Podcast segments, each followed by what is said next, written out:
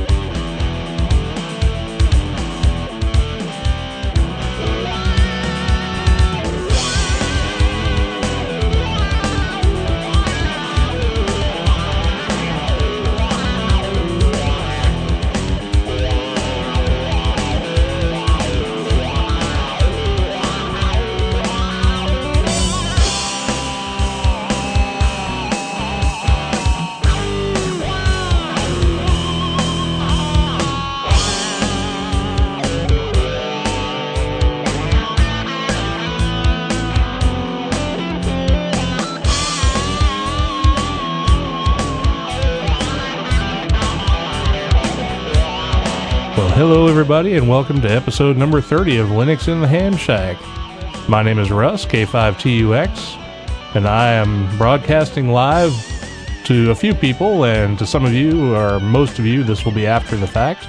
But I'm up in north central Arkansas where the rain is coming and going, and looks like we might start off with uh, kind of uh, summer weather for late January which is a lot better than we had a couple of weeks ago. So let's introduce the other half of this program, who's Richard, KB5JBV, down there in northeast central, somewhere in Texas, where the buffalo roam and all that kind of stuff. And uh, we will let him talk for a little bit since uh, I don't know where I'm going.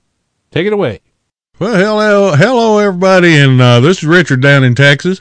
Uh, like, I just want y'all to know that it's not as easy as it looks. However, welcome to Linux and Ham Shack, and uh, we are here this evening to, uh, I don't know. Let's do it this way. This week on the Com- Linux in the Ham Shack Action Show. No, No, let's not do it that way. We haven't perfected the banter style that they've got going. I wish I've I've seen a couple of comedians and a few other folks who know how to do that, play off each other and and do the banter back and forth without talking over each other. We haven't perfected that yet. And that's because we're afraid we're going to kill each other because Russ and I some big old boys. And if we ever get angry at each other, holy mackerel, it's going to be like that story about Paul Bunyan. Anyway, anyway, enough of this. We'd like to welcome everybody out there in the chat room, the people joining us live tonight. Uh, the usual culprits are in there. We got Cheryl, Bill, Matt, uh, what's his name? Paul.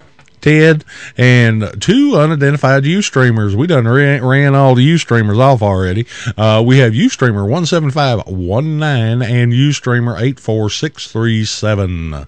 Welcome, anonymous U streamers. Okay, we got a few things to talk about tonight. Um, it's my understanding that the uh, the last episode went over pretty well.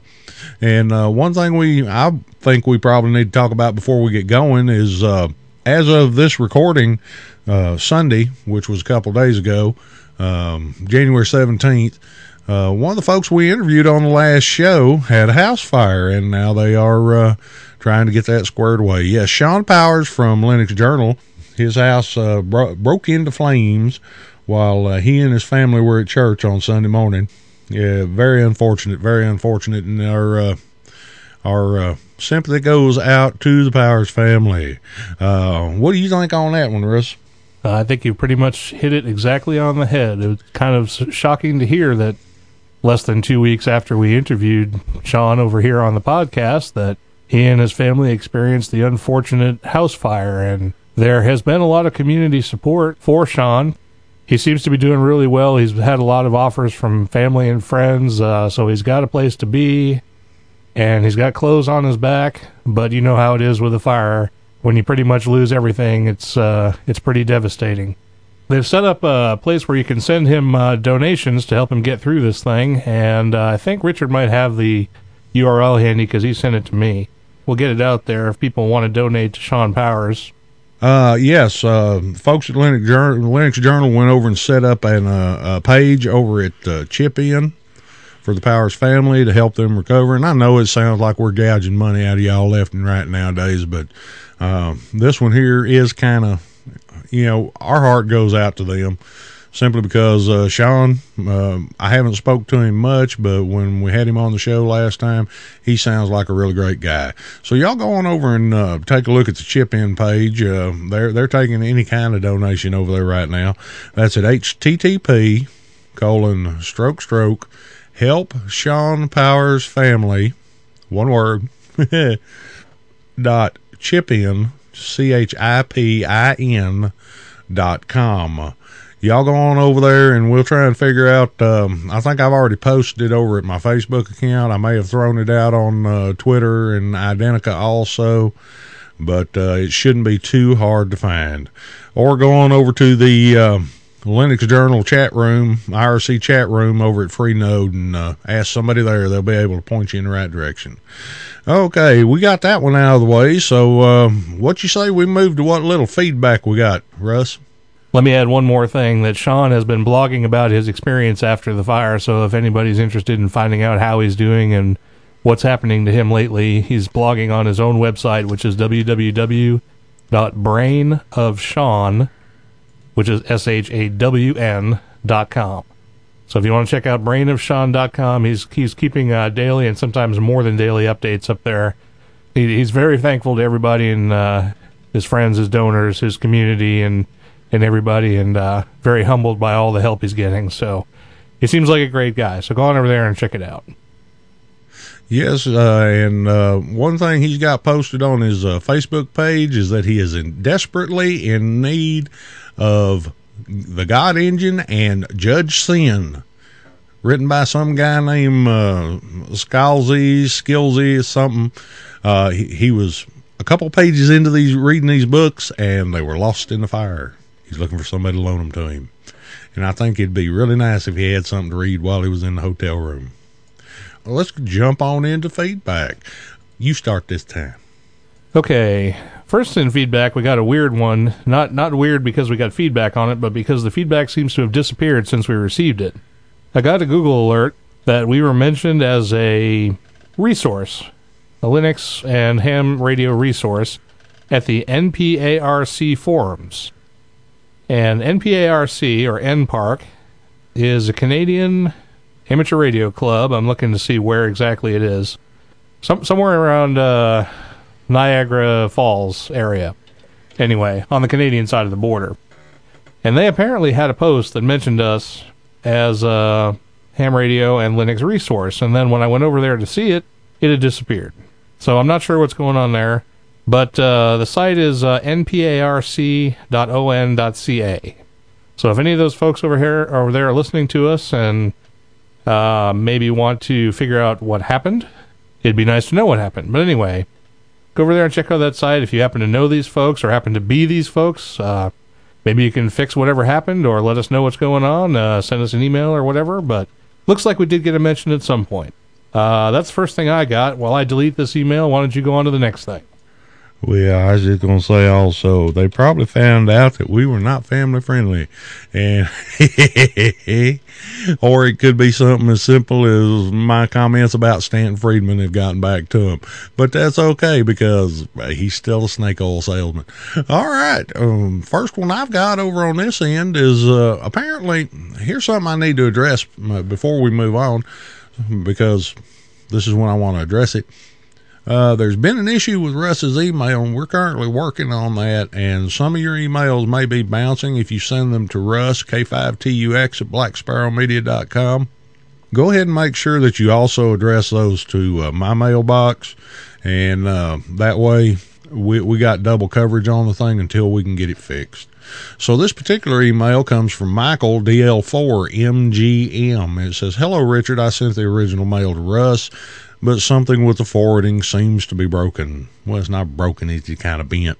Uh, please scroll to the end and see the comments on episode 28. So, his original message that he was uh, forwarding to me says, Hi, Russ and Richard. Just two comments on your last episode. When motivating people to start whispering, please remind them to make sure their transmitters are on frequency to their best effort. Uh, thus, they do us visual QRSS guys a great favor by keeping the whisper worms from crawling across QRP signals. In cases where the visual and whisper bands are touching each other like on 30 meters. As you uh, are a solder smoke listener, well, Russ may be a solder smoke. Uh, I think no further explanation is needed here. The other thing is the sudo SU will also result in a nice root shell. It's the way I do it. After one, after wondering for a while which root password I set on the uh, machine until I realized I was on the Ubuntu system, not the Debian one. Finally, nobody finally nobody prevents you from setting a root password. Nevertheless, I want y'all to know I read these things as I get them. So far, for now, thanks uh, for the show. I like it very much. I also really like the fact that all of the Ham Linux podcasting community seems to be one big family with all the interaction going on. 73 from Southern Germany, Michael DL M, DL4 MGM. Well, there you go, Russ. What you think about that one? Well, I don't have that one in front of me, so I don't know what I think about that one. On the su- on the sudo thing, the sudo su, I understand that that works, and sudo bash, which is what I suggested, also works. The only thing I would say about that is in most cases it'll do what it, what you want it to do. One will switch user to root, the other one will start a bash shell with root privileges. And 99.9% of the time those will be exactly the same thing. But as in all cases, when you do different things, they can have different results. And I can't think of something off the top of my head where doing a switch user will result in a different thing than doing a bash shell, but I'm willing to bet there is a case for that. And I'm sure that's a topic that's uh, way too advanced to even get into at this point. So uh, I guess uh, in general, his point is well taken. You can do sudo su or sudo bash, and either one will work just fine. So thanks for that comment. Uh, was it Mike? You said it was Mike? Michael. Yes, Michael. So the only other thing I would say is uh, thank you very much for the feedback, and thank you very much for enjoying the show. And uh, we appreciate any feedback you're willing to send. So keep sending it this way. We'll keep reading it, and we'll keep producing Linux in the Ham Shack, and hopefully you will keep enjoying it. So thank you very much, Michael. Good to hear that we're being listened to over in Germany. I'm thinking Russ has been taking lessons. He's way more talkative tonight than he's ever been. Anyway, Michael, um, I was just griping about the sudo command. Actually, tell you the truth, running Ubuntu, which is what uh, I bet. Uh, wait a minute, Ubuntu, Ubuntu, Ubuntu, Ubuntu, running Ubuntu. Actually, tell you the truth, once you enter your password, all you have to do is keep typing sudo in front of what you're doing, and it works anyway. Uh, I was just griping because I spent a while on Debian, and I like being able to just go over and be the root and mess stuff up and everything. So, uh, yeah, that is another way to attack it. As far as the whispering, I want to jump back on that just a minute. I understand that there's issues with, uh, subband considerations. You know, everything on 30 minute, on 30 meters is pretty much gentleman's agreement because there is no phone down there. It's all digital or uh, Morse code and things are all over the place. And that's, uh, that's a matter of structure. That's, uh, always been kind of wild and woolly that way. You know, uh, until we ended up with uh, modes like App, Amtor and Pactor, it really wasn't a consideration because it was CW all the way across the band. But uh, we will uh, definitely pass the word along on uh, making sure they're on the right frequency. All right, that covers Michael, and thank you, Michael. Uh, DL4 MGM. next one I have on my plate comes from some guy named Ted, W A 0 E I R. And Ted writes and says, uh, Hi, y'all. Sorry I missed the last feed of episode 29. I just listened to the uh, released version. The Linux Journal guys were great. Truly, this episode was your best of the best. And that's because we normally don't have anything to talk about. I was wondering, I was wondering why my site took a took a big hit one day, 150 plus hits. Uh, thanks for the plug. You've become uh, quite influential.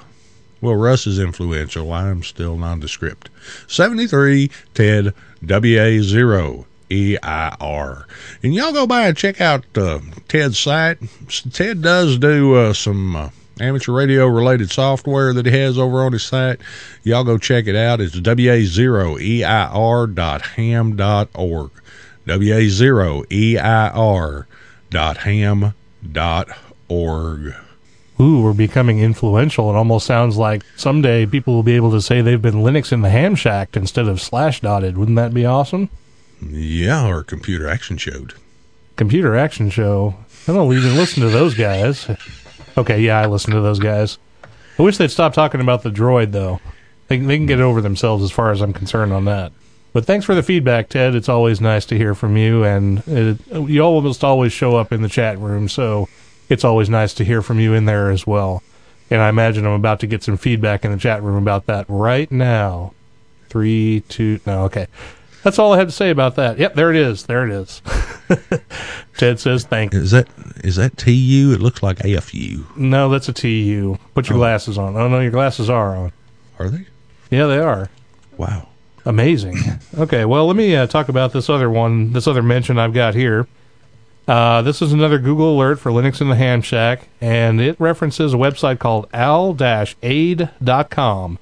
which is alpha lima alpha india delta echo.com.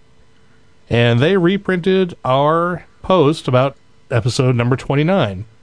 And I'm not sure if this is just a bot that scraped this thing and reposted it, or if this is like a Digg site, or if this is just something where these folks post interesting information. It looks like it's in France. So I'm not sure where to go about this thing, but we were mentioned over there. So if that brings people to the podcast, then fantastic. But anyway, alaide.com. If you're uh, listening in France and want to go check that out, go right ahead. Anything you want to add on that? No, not really, because I haven't seen it. But you know, uh, we get more and more closet listeners in France. I've been noticing, and uh, y'all keep up the good work as long as you can prove that you are a legal citizen. Legal citizen of France? Yeah, there's an issue with that. Oh, okay. Well, whatever. I'm not aware of that. But anyway, so let's go on to the next thing. And uh, since Richard heard about this first, we'll let him talk about it while I uh, jump up out of frame and get myself another drink. But the next thing on our list is something that's going to show up in our calendar before the Dayton Hamvention, and that is the Texas Linux Fest. So take it away, Richard. Yeah, Russ is over there drinking antifreeze again, so I have to fill some time. A couple days ago, I ran across this, and um, nobody had informed me. And it's my understanding, uh, according to the person I talked to about it, that uh, they had tried to get in touch with us, but for some reason it didn't work out. Uh, in April, you know, y'all, I've been griping because there ain't no Linux Fest down here in Texas, and I come to find out that here coming here in April, there is going to be the Texas Linux Fest. I really don't know why everything has to be in Austin, why some of it can't be in Dallas, but that's okay. Yeah, so I've been in contact with Tracy Holtz, who's uh, apparently heading this thing up, and uh, he's told us that uh, he wanted us to have talk a little bit about it. It's going to be the weekend of the 10th of April down there, y'all. Y'all go down and uh, hang out and see everybody. They're going to have some vendors and some different companies down there and that kind of stuff. I haven't actually talked to him about media area or whatever just yet, but we're gonna we're gonna check into that. Anyway, down in Austin, Texas, y'all go on over to the site and check it out. It's uh, http colon stroke stroke Texas Linux Fest dot org uh, TexasLinuxFest.org. And uh, they've got a little wiki up down there and that kind of stuff, and um, y'all can go check it out. And uh, the person I've been communicating with, his name is uh, Tracy. And uh, turns out Tracy, who's ru- organizing this thing and everything else, happens to live in McKinney, Texas, which is just north of me, kind of 30 miles or so. And we got to chatting, and I found out that uh, Tracy is in the proce- process of getting another Linux program up and going. So um, y'all might want to even watch out for that one. Present time, he's got the website up, but has not had an opportunity to get his first episode out. Y'all uh, in the release version will be play- should be playing a promo for Texas Linux Fest. But as far as his uh, podcast that he's uh, attempting to get out, which is supposed to come out in the next few weeks, the website is called Working in the Open. Working in the Open, which will probably be the name of the podcast also. And y'all can go over and uh, take a look at the site and uh, bookmark it so you can uh, check on it. And when things fire up, go on over and check it out. It's at www.workingintheopen.com. www.workingintheopen.com. And uh, it's a pretty nice website. I may have to go over and steal some of his artwork and stuff because uh, it's really cool. And Russ will agree as soon as he uh, gets it up on his screen. How'd you know I was surfing to it just now when you were talking? Uh, because you got the clickety clack. I was on mute. You didn't hear it. Clickety clack. Clickety clack. Yep, I'm going. I'm looking at it right now. Yes, welcome to the Linux in the, in the Ham Shack Outlaws show. Hey, we're not listed over there. We're not listed over there. I, you need to get on him about that. I was listed there the other day. No, I'm looking at the list of uh, other great podcasts over there on the left hand side of Working in the Open, and neither of the shows are on there. Yeah, I guess I have to get back with him. Yeah. That's okay because we're going to get him on the show and grill him. I wanted to go down to Texas Linux Fest. Now I don't know. Yeah, get him on the show and grill him. Well, that's his personal site, and actually, his uh, his storefront's only about a mile from one of the one of my stores in my territory, so I may just drop in on him one day. right? Fun. Yeah, make sure you bring something to record with when you do it. Well, he runs an outfit called uh, what the heck is it? Redneck. Uh, Rednecks in Texas, perish the thought. no, them guys are over in Dallas. Okay, so um, let's see. Do I have anything else over here? Nope, because I already did Shaolin Powers. Do you have anything else over there? Well, before we head off to break, I do have one more thing I want to bring up, and that's the fact that we are very close in our donations to being able to purchase our booth space for going to the Dayton Hamvention. I finally was able to match everyone's generous donations that have come in before. And uh, we didn't get a donation last month, and we're getting really close to when we need to be able to purchase our booth space. And right now, we're looking at needing about $100 in donations to flesh out our fund and get us to the Dayton Hamvention in May out there in Ohio. So, if anybody has a couple of spare dollars lying around in their pockets and would be generous enough to donate to Linux in the Ham Shack, please go to lhsinfo.org and drop a donation in the can. We really, really appreciate every donation, and all the money that comes in gets reinvested directly into the program. And we would really like to see everyone who can make it out at the Dayton Hamvention. So if we can stretch those last few dollars and put them into the fund, we will be able to get out there and say hello to all of our listeners. So please donate to the program if you can. We would really, really appreciate it. And thank you to everyone who has donated in the past.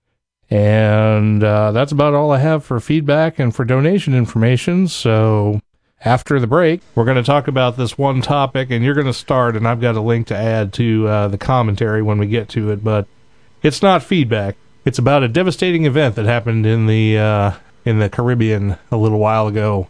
Well, we've been going long enough. I think we probably need to take a break because we're starting to get uh, um, um, whatever it is we're getting. Play the damn music, Russ. Okay, damn music cued and playing right now.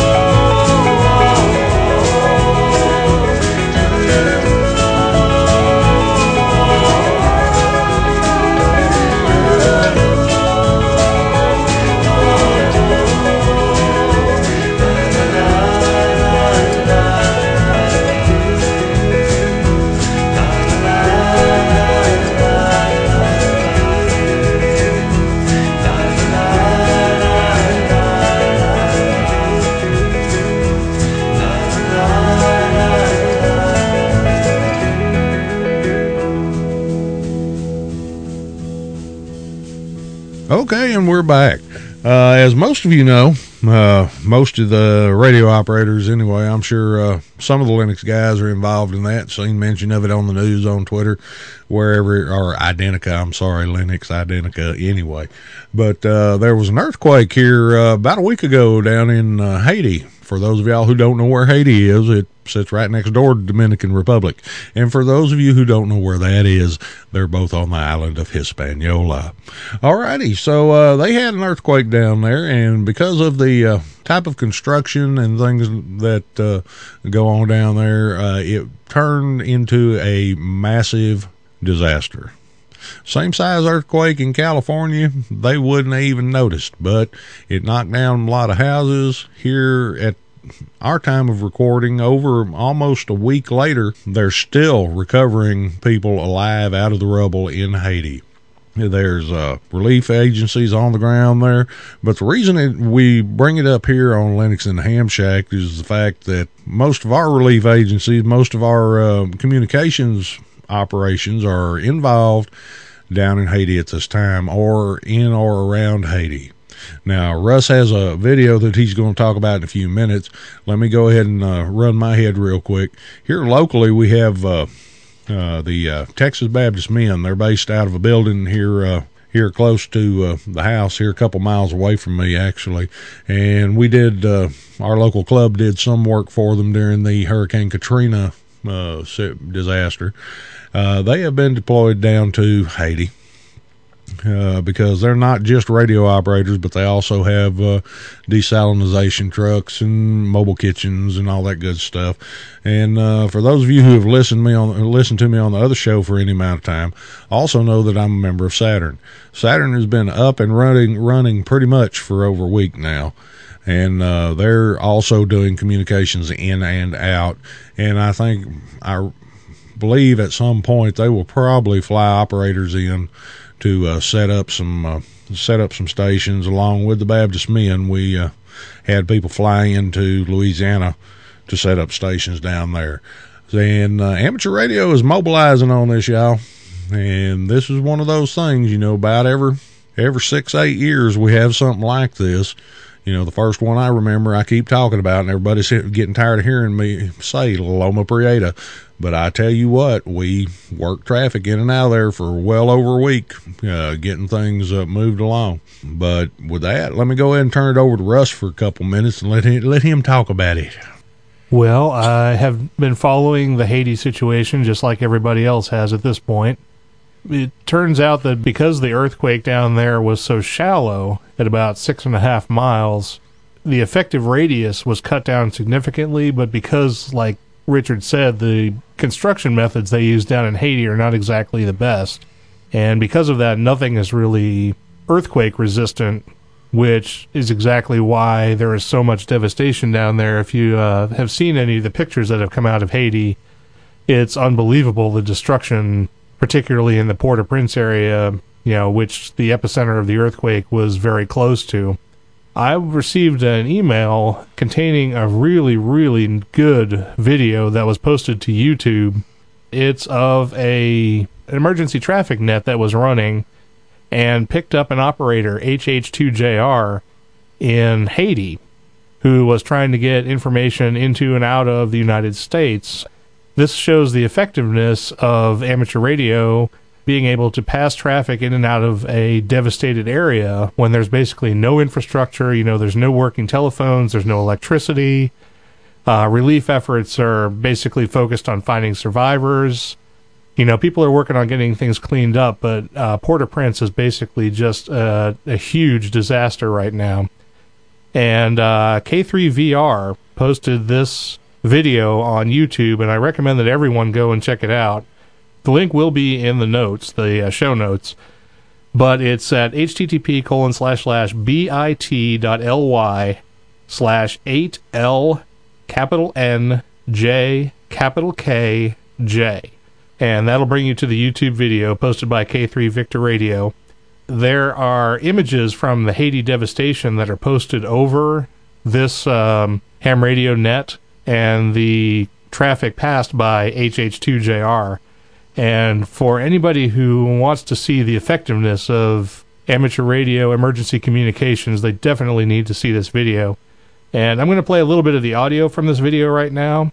So everybody hang on and listen to how, how well this works when you really need amateur radio and you really need communications. This is how good it can be. And everybody should definitely check out the video on YouTube. Uh, the link will be posted in the notes. So here we go. Okay, Roger. HH2 Japan Radio needs two-way traffic. Repeat, two-way traffic with Miami. Roger. Let me see if there's a, a good phone patch station on board.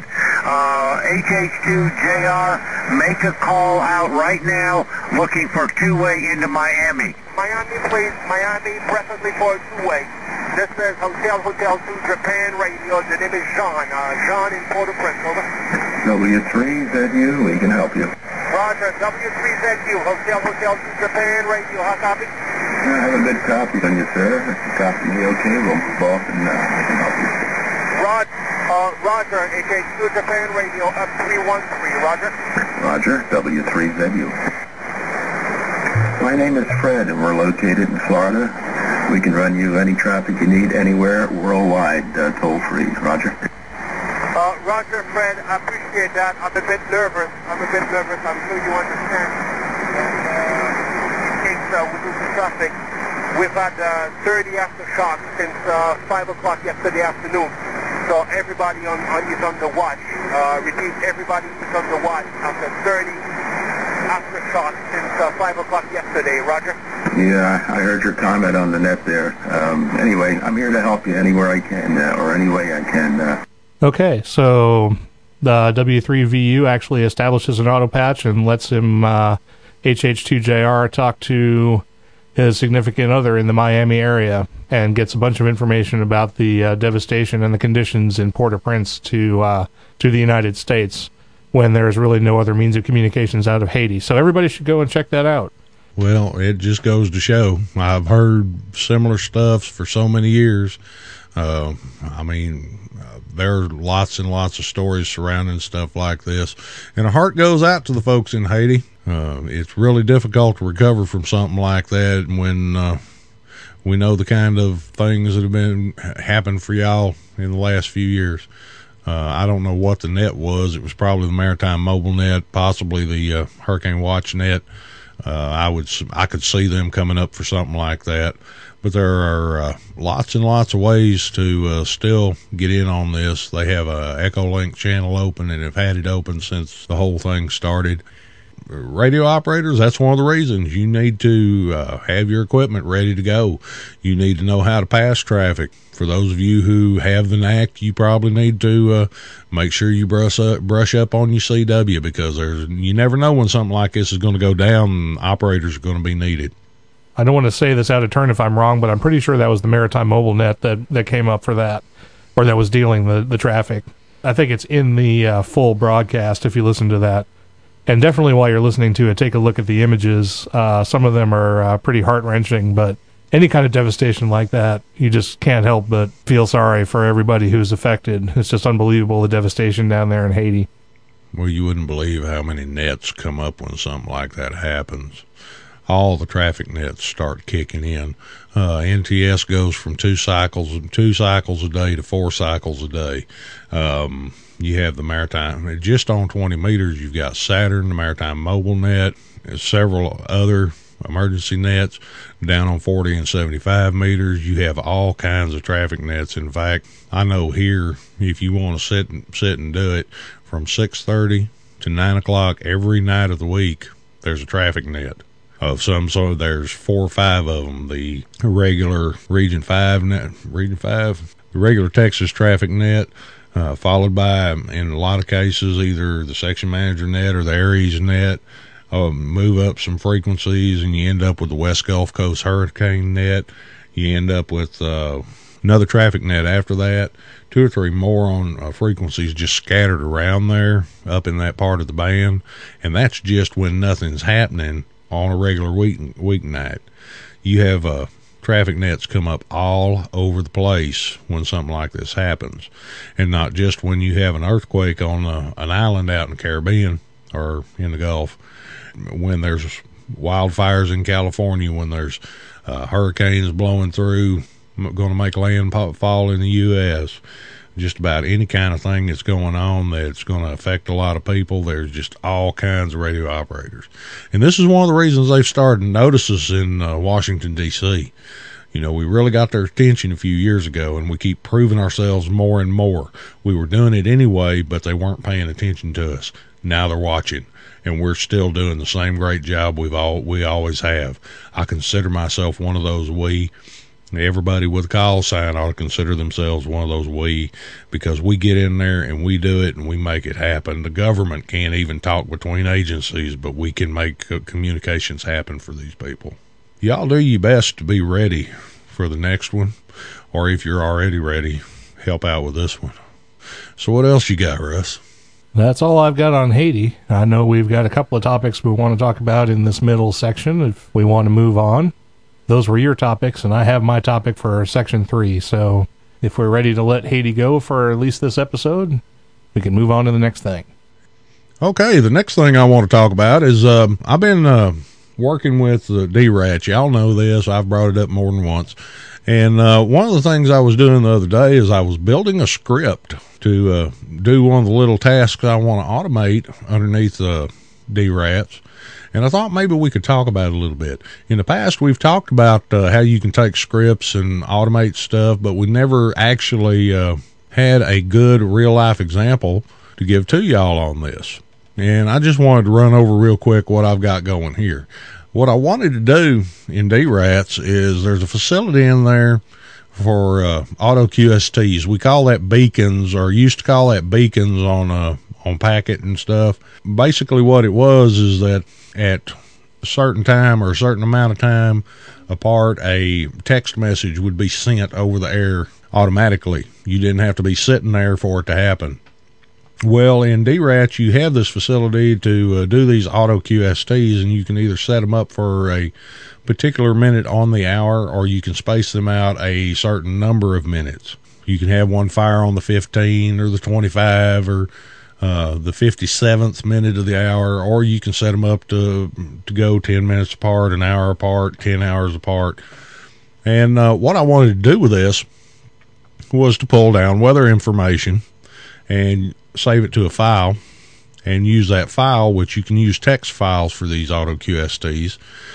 The problem was where I was getting the information, it wasn't quite formatted the way that was going to make me happy. I went in and I wrote myself a little script. Now, this is mostly for you guys that have just come over from Windows or something like that. Ham radio operators that are still using Windows. Basically, what we're doing here is what the task manager in Windows could do for you partially. And we use a program called Cron for that.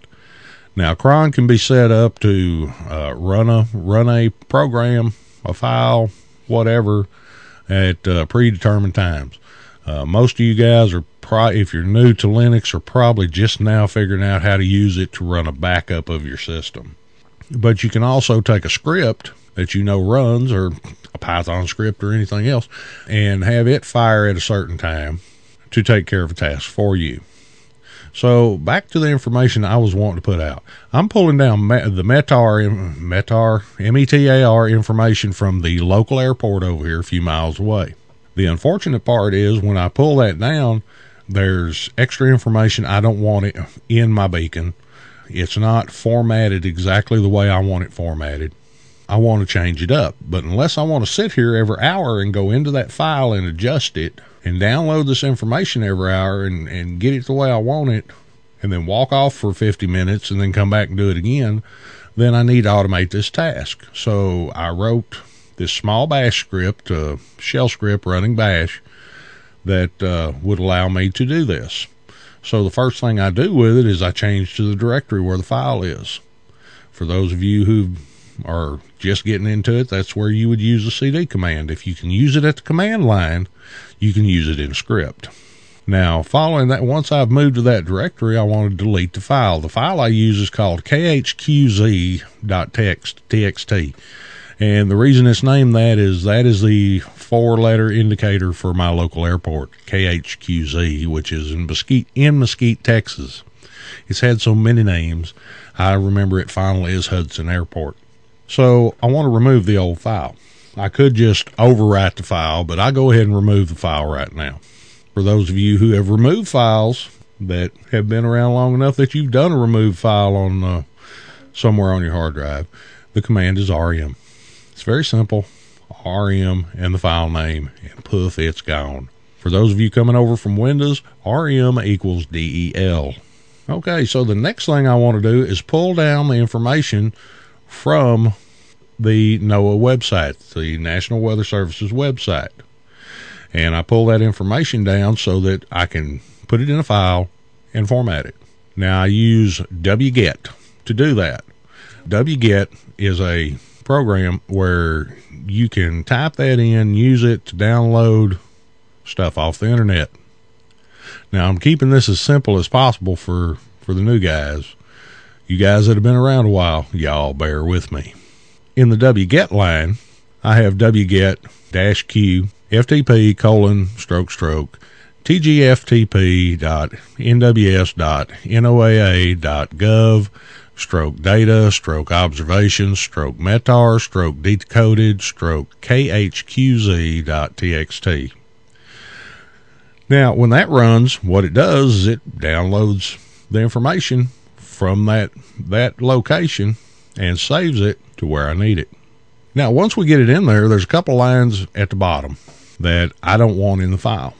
You can do this in different orders, in different order. I just do it in this order. The next program we're going to use is called SED, S-E-D. Now, SED or SED uh, it's basically a text manipulation program. There are a lot of different variable, lot of different commands you can give SED and work on a text file and uh, remove stuff, add stuff, move stuff around. But I use it in a basic form, uh, meaning I just strip off a, uh, the bottom lines of the uh, one top line and the bottom lines of this file. The SED line is SED single quote stroke mesquite comma, stroke, comma, stroke pressure, stroke, exclamation point D, single quote, KHQZ text, uh, greater than KHQZ1 text. Now, what did I do? There's a line down at the bottom of the METAR da- data, which is a group of numbers, and it's used by the pilots for something. I really don't know. I'm not into that. But everything between mesquite and the word pressure gets stripped out of that file. Now, after I've stripped this, uh, I use echo, which is uh, also a command line tool. And if you point it at a file and you use double quotes with a space in it, you end up with a carriage return. So the the line for that one is echo dash e double quote space double quote greater than greater than current dot text. Now we've done all that so we can get to the last line. Once we've done all that, we want to transfer this file that I'm using. I use two. I use the file I download to a, a work file where I do everything, and then I transfer it all to the file that finally gets transmitted out on the air. And the last command we're talking about is cat, C A T. Now, cat basically, if you are at the command line, you type cat in the name of the file, it's going to print that file on screen. You can use a redirection and send the output to a file, which is what I do. The line ends up reading out cat, C-A-T, space, KHQZ1 dot text, which is the place where I, the file that I send the stuff to when I strip the uh, unwanted stuff off of it. Greater than, greater than, current dot text. Now, current.txt is the one that actually sends out the current conditions, which come out once an hour. Now, we've gone through all of that. This is not a tutorial on how to write a script. What this is, is me sitting here showing you an example of how I've taken this, something that a lot of the folks that have come over from Windows, a lot of the folks that have been using GUI interfaces and don't really want to mess with the command line, stuff like that, can take some of that stuff and turn it into something you can use because this is something that I used Windows for a lot of years and I really can't think of a way that I would have made this happen. But with these very simple tools that are available on the command line in Linux, you can make it happen. And my suggestion is is that you at the very least learn enough to be able and go and do something simple like this. You know, some of you might find you like it.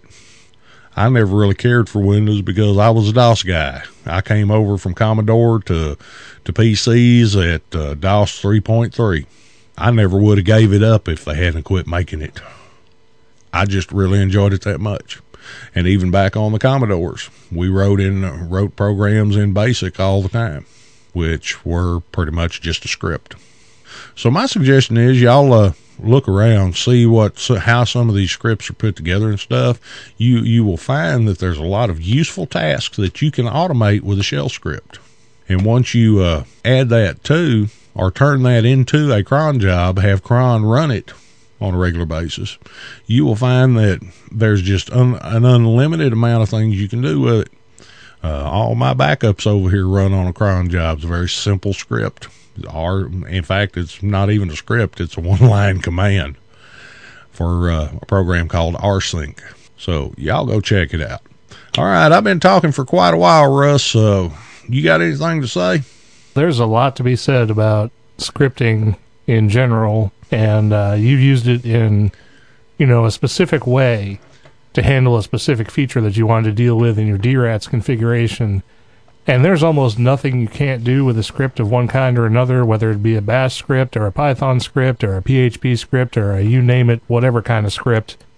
And I know while some people feel afraid of the command line or what, you know, is really the Bash shell in a Linux distribution, they don't seem to fear the command prompt when they, you know, use a Windows distribution. They might go in there to do things that they know work, like create a batch file or check on the status of their network connection or do one of those things that's much more easily done in the command window than in the GUI interface. But people say that when they switch over to Linux, that boy, when they have to deal with that command prompt or the bash shell, they get all touchy feely and don't know how to handle it. And yet they've been doing similar things in Windows. So I'm going to actually address some stuff in in the third segment tonight on uh, pretty much only stuff that happens at the terminal window. I want everybody to stay tuned and hang in there because I'm going to explain how you don't have to be afraid of the command prompt. And hopefully we can get more people into that, less, you know, fewer people afraid of the of the command line and allow more people to do more powerful things using some of the things that you've talked about like wget and sed. Now wget that's one of the things that even an amateur or a novice can deal with without too much problems. sed, on the other hand, that's a very advanced topic. But you shouldn't necessarily be afraid of opening up a terminal window and getting your hands dirty. If you want to do some advanced things with DRATS or any other program that you're using under Linux, you shouldn't be afraid to roll up your sleeves. I mean, that's part of what using amateur radio is all about. Being a tinkerer, an experimenter, and all of those things that go along with it for those of you who are in, really interested in finding out more about this, uh, there are man pages on your computer that will tell you about these programs. And like I said, if you can type it in at a command line, you can uh, you can put it in a in a shell script. But there's uh, there are help pages, there are man pages, there are info pages, there are uh, are books out there O'Reilly puts out a lot of uh, good books on a lot of subjects, and uh, according to Bill K9WKA, our silent partner out there, uh, O'Reilly does have uh, have one out there on learning Bash scripting, which is one, just one of the shells that's uh, available available to you in Linux. Uh, there are a lot of websites with tutorials out there, and y'all don't get me wrong. I haven't used the command line enough, except for the few things I do on a regular basis, to be fluent in this kind of stuff. So that script that I just went through with y'all took me nearly all day to write. But of course, I wanted to make sure that I had remarks in there so I knew, knew what was what and that kind of stuff. I had to go back and try different different things with the different commands. And I even had to go hunt down sed and read on it a little while before I was confident enough to go ahead and use it in the script. It's just like anything else. Take your time. But Russ is right. You know, Linux and amateur radio go hand in hand. It may not look like it on the surface, but it does. You know, you can work on that software just as easy as you can turn a screwdriver or solder a piece of wire. That's one of the beauties of Linux, one of the things we never enjoyed under Windows. And I say we because, in case some of y'all have forgot, I've been a Windows user. And in fact, in some cases, I still am. Not very many, but some. Okay, well, we've been running our head long enough. I think it's probably just about time for us to take another break.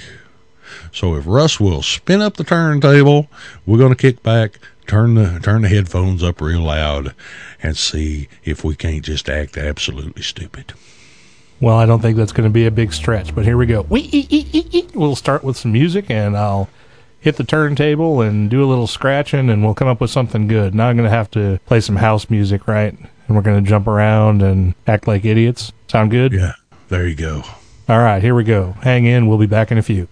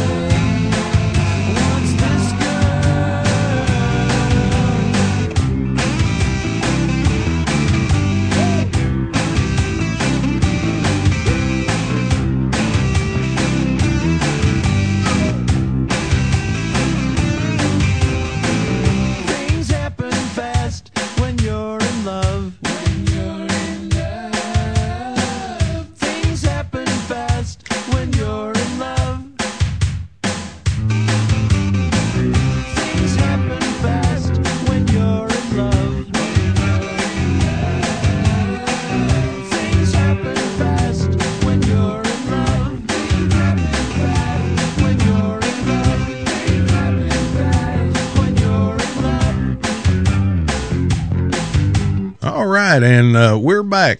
How about that music, man? And uh, for those of you just now joining our program, this is the Bacon Action Show. The Bacon Action Show uh, with Russ and Richard and some of these other guys. Okay, so Russ is going to talk to us uh, in this last segment. Little, going to talk to us a little bit about screen. Now, I know that screen is what you keep keep the bugs out of your shack with, and it's also what, if it's working properly, you see the stuff that's on your computer with. But other than that, I haven't got a clue. So take it away, Russ. Well, I don't know if anybody was paying attention to the last episode, but according to Lord Drachenblut, we glow in the dark. I'm not sure if that's a good thing or a bad thing, but I'll take it for what it's worth. I don't know if it was the last episode. I think it was probably two episodes ago, back in number 28, when there was a comment made late in the program, and I said that Richard ought to know about a utility called Screen. And I think it's actually come up a few times in past episodes, and a few people uh, who use amateur radio and applications at the command line uh, in Linux have mentioned Screen as a utility that they're fond of. And to be honest, I've been using Screen for as long as I've been using Linux. Back when I started, the command line was far more prevalent. Graphical user interfaces are, were not what they are today, and things like Screen made life very easy. Well, Screen can still be used today to make life easy, and I wanted to talk about Screen in a way that I hope will allow people to be a little more comfortable at the command line. In Linux, you pretty much have what's called the terminal window, but the terminal window itself is really just a window. you can open a terminal window onto any program that runs at the terminal level. It doesn't necessarily have to be a shell or what people consider a command prompt. If you open up a basic terminal, like if you open up gterm or xterm, what you get is a shell. And on any modern Linux distribution, you're looking at the bash shell, B A S H, which is the Bourne again shell, which is a reimplementation of the Bourne shell, which is called SH. And they're pretty similar. The Bourne again shell or bash just has a few more functionalities built into it than the shell does. But those are not the only shells that exist. There are lots of different shells out there. There's the C shell, CSH. There's TCSH. And I could go on and on and on. There are lots of different shells out there. They all have things that are different about them. They have different functionalities. They have different uh, built in commands. And they have different uses. But for right now, we're going to deal with just the bash shell, the Bourne again shell, because that's the one that's pretty much used universally out of the box these days. So if you're on a modern Linux distribution like Linux Mint or Ubuntu or Debian or Red Hat or Fedora or Mandriva or whatever you want to use these days, oh, I guess I should include SUSE, what you should do to open up a shell is click on your little icon that says terminal. Now, that'll usually be in your menu somewhere. It might be up in your uh, menu bar, could be anywhere. You just open up a terminal. Now, depending on your distribution, that could be X term, could be G term, could be K term, could be whatever it is. But you'll get a terminal window and it will have a shell running in it. Most likely bash. And we're going to assume that bash is the one that you're going to be using. Now, this gives you a prompt. This is similar to the command prompt in Windows, which usually opens up at, you know, your documents root, you know, the documents level, possibly the root level. But they all do the they all do the same thing. It's basically a shell. It allows you to execute commands at the shell level and do things that you can sometimes do at the GUI level because in a lot of cases all the GUI is doing is giving you an abstraction layer, which means it's hiding the fact that it's running something at the shell level. That is to say, you could do the very same thing in a bash shell that that icon is doing, but you'd have to type out the command.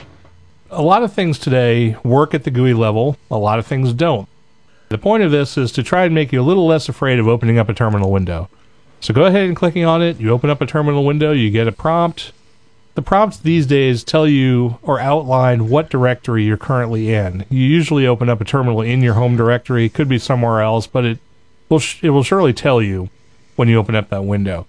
It may or may not be useless information what directory you're in, but the whole point of this is we're going to talk about screen. And what screen does is it helps you out when you're doing things in the bash shell.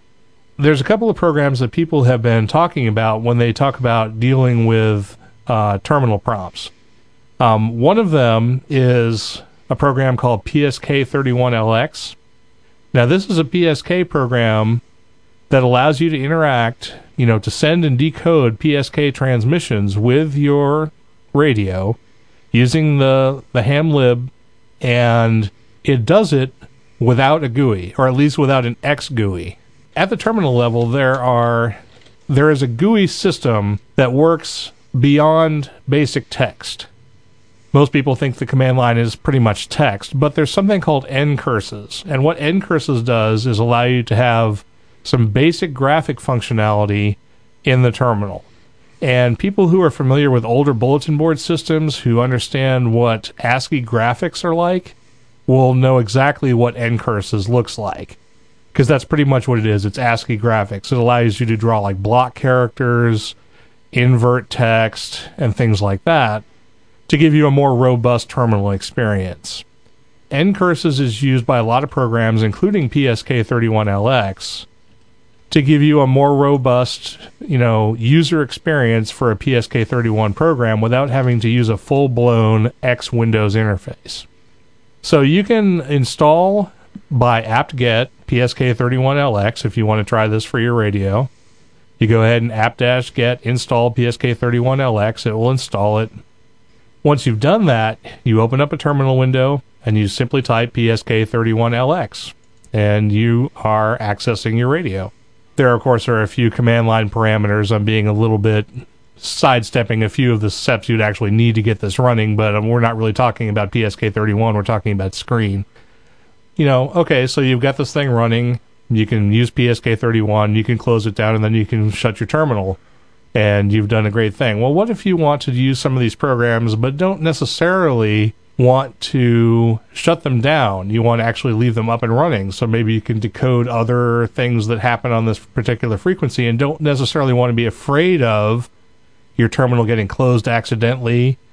Or maybe you want to be able to look at this data when you're not at your home computer. Well, Screen allows you to do this kind of thing. Okay, so how does it do that? Well, if you if you're familiar with Gterm at all, Gterm, if you open up a Gterm, will allow you to have more than one terminal window inside Gterm. You can open up one bash shell, and then you can use a sequence of controls to open up multiple windows. It's kind of like having tabs in your Firefox browser. Well, okay, so you've done that, so that's that's cool. But again, if your gterm closes, you basically lose all of that. Well, Screen allows you to do this same kind of thing along with lots of other functionality, but it also allows you to disconnect your access to these terminals and keep them running in the background so that you can resume them later. And you can either resume them from the set, you know, from the computer that you started them on, or you can do it from a remote window or a remote computer. And that can be particularly handy if you're using something like IRSSI, which is uh, something that I'm going to talk about in a second. So, how do you invoke this screen thing? If you open up a window, a terminal window, get your bash shell, and at your prompt type screen, a couple of things could happen. Depending on what system you're using, screen may have been altered for that system. If you're using Linux Mint, screen actually asks you for a profile. If you do, if you select the plain profile, then you're going to get the default. And let's assume the default for now because some of the things that Mint does with screen are a little out of the ordinary and I don't really want to talk about them. I just want to talk about the generics of screen. So if you type screen, what's going to happen is you're going to get a shell again. And it's going to look like basically nothing happened. And you may think, okay, well, that's pretty useless because I opened a terminal, I typed screen, I got a terminal. Well, that didn't really do anything. Well, yeah, it kind of did. Because now you have the option of doing some special things. For example, if you wanted to use IRSSI, which is a terminal level IRC client, you would now be able to type IRSSI and it would launch your IRC client inside that terminal. But that terminal is running in screen, and this has got some neat characteristics. What you can do with that now is let's say you connect to a couple of IRC servers and you talk to a few people and you are going to leave your house and go to work and you don't necessarily want to disconnect from IRC and you want to leave that open and you want to be able to connect to your machine from home or from work when you get there and reestablish the conversations you've been having. The screen has a command structure that starts with control A. And all of the commands that r- work in screen start with control A and then are using another command. So if you type control A and then question mark, you will basically get the first page of a list of all of the things that screen can do. And there are a ton of them. If you happen to check out the man page for screen, it is something like 4,000 lines long, which is almost as long as the man page for the shell itself. And I'm not going to talk about all of the functionality of screen, just some of the basic stuffs that are most useful. Now that you've got this command help up, you can go through the list and see what some of the key sequences are that do some of the groovy things. But we're talking about disconnecting from your current IRC session and going to work. So what you're going to want to do is type Control A and then D, lowercase d, and that will detach your screen. So what happened is now you're back at your command prompt, screen is running in the background, and your IRSSI IRC client is also running in the background still. So now you can close this terminal window and you can go off to work. You can SSH into your machine from a com- you know from a computer at work. And then what you would do is you'd open up another terminal window once you've connected back into your machine, and you type screen space lowercase d capital R.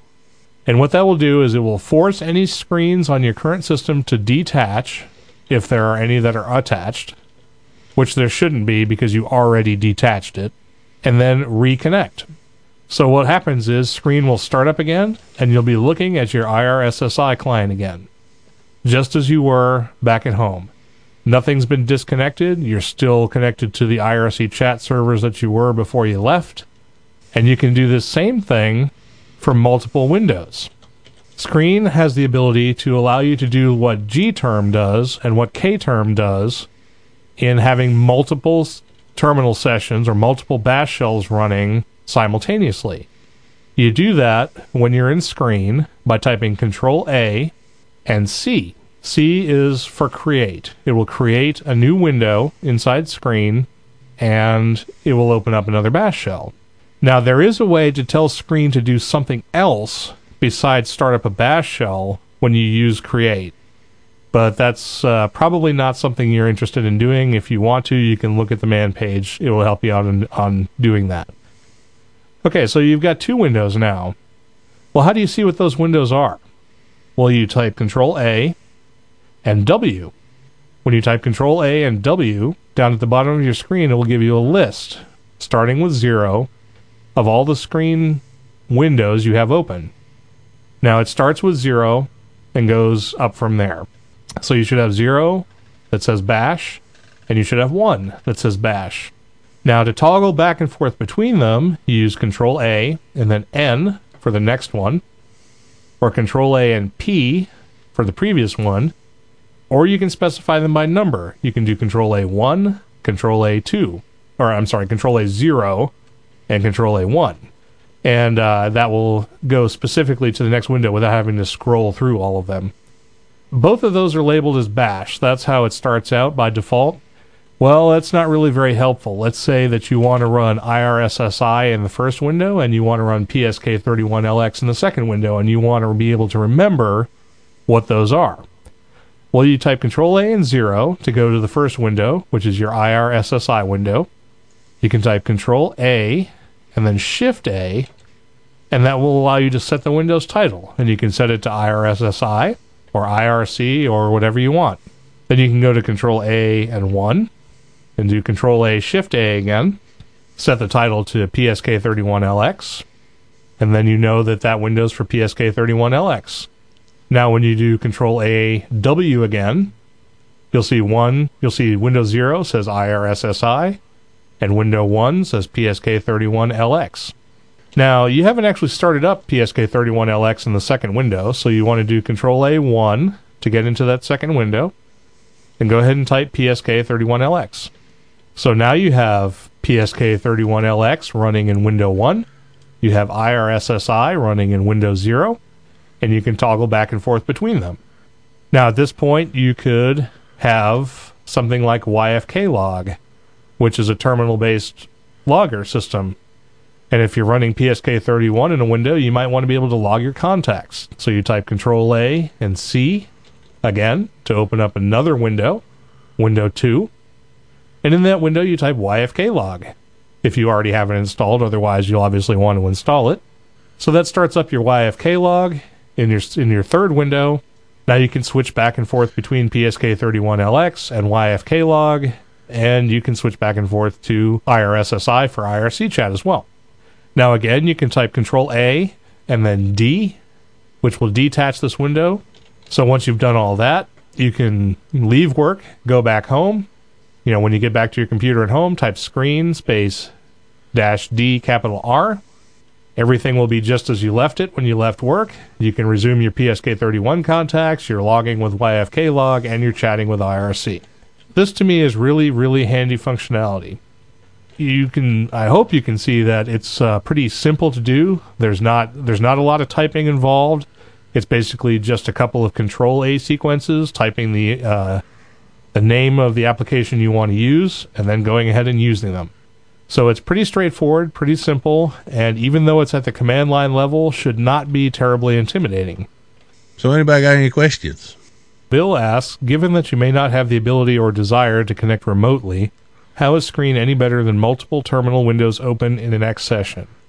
If the terminal window you know that you're using gets closed, Screen will detach by default so that all of the applications that you're running in it don't close automatically.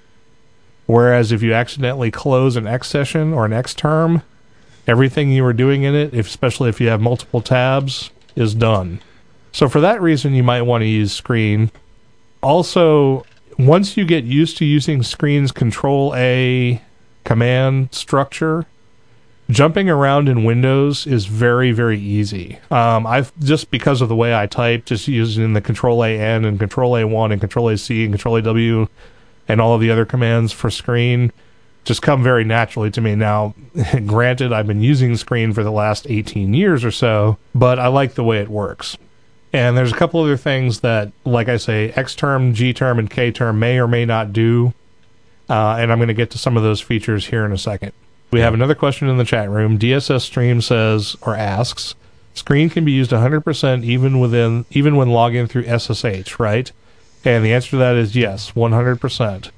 That is one of the major reasons that I use Screen, and um, many people will say that that's the purpose they have for it uh, is so that when you uh, remotely access a machine, you still have access to the things you were running in a screen session. That's basically the point. All right, well, let me run through a few of these commands that might be useful to you uh, when using Screen, and then we'll probably go ahead and wrap this up. One of the things that's useful about Screen, Control A H, lowercase h, will give you a screenshot of your current terminal window. In case you need to save that for some reason, that's pretty useful.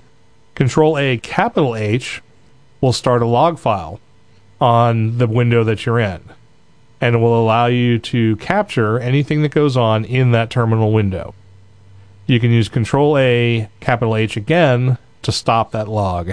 That's pretty useful. You can use Control A, Control G to determine whether bells, in other words, terminal you know terminal alerts, will be shown visibly or will be heard audibly. You can do Control A and comma, which will show you the licensing information for screen. May or may not be particularly useful, but uh, it is GPL2.